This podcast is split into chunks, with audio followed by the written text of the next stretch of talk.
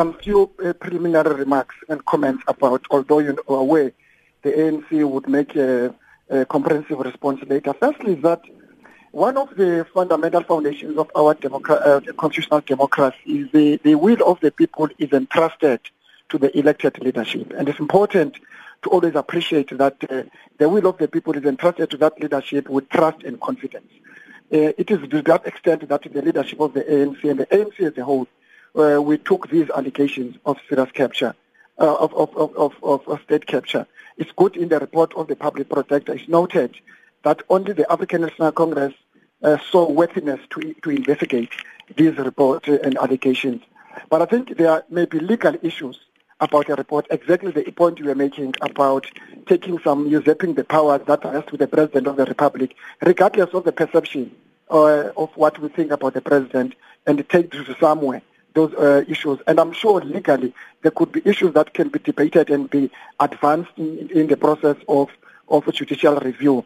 But what is important is that as a country, all of us, these allegations, the intersection, what we must learn, the intersection between business and political leadership would always have unscrupulous uh, relations, where you think that uh, because the business leadership or business people, they can only be in a relationship with elected leadership for nothing else, very narrow, not for charity, but to make and to profit more.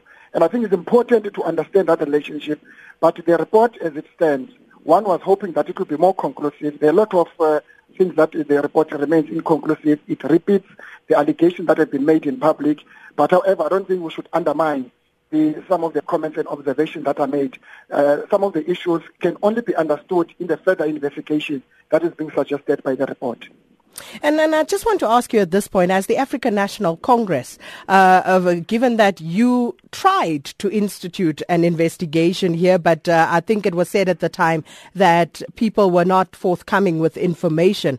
Now that you have quite a bit more information at your disposal, does the ANC have the appetite to actually go and investigate this matter once more? I, I think we don't want to have a parallel process. I think the fact that majority of people would have opted to use state institutions uh, when we had our own internal investigation, which we welcome. There was nothing wrong with it. And I think we must give due respect and regard to the suggested process. If the already people have gone to the state institution, and I think let's allow that, it is upon which we must support, and then at the end of that process, probably, it will give us evidence, because what we have always been saying is that we hope we don't, the report will not come with some anecdotes of who said what to who, like a gossip. To be more factual, because the allegations are quite serious. And if they remain untested, they, uh, they are very dangerous to our democratic architecture.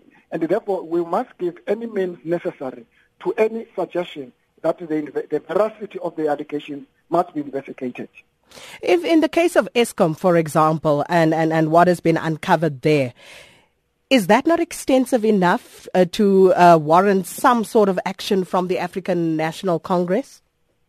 I'm sure at an appropriate time when the ANC speaks, uh, taking to totality, uh, not only Eskom, about what then do you do with the seriousness to which the proximity, the political proximity of the leadership, and uh, whether you're talking about ministers to some of the state institutions, and whether some individuals, because I don't think we must institutionalize individuals.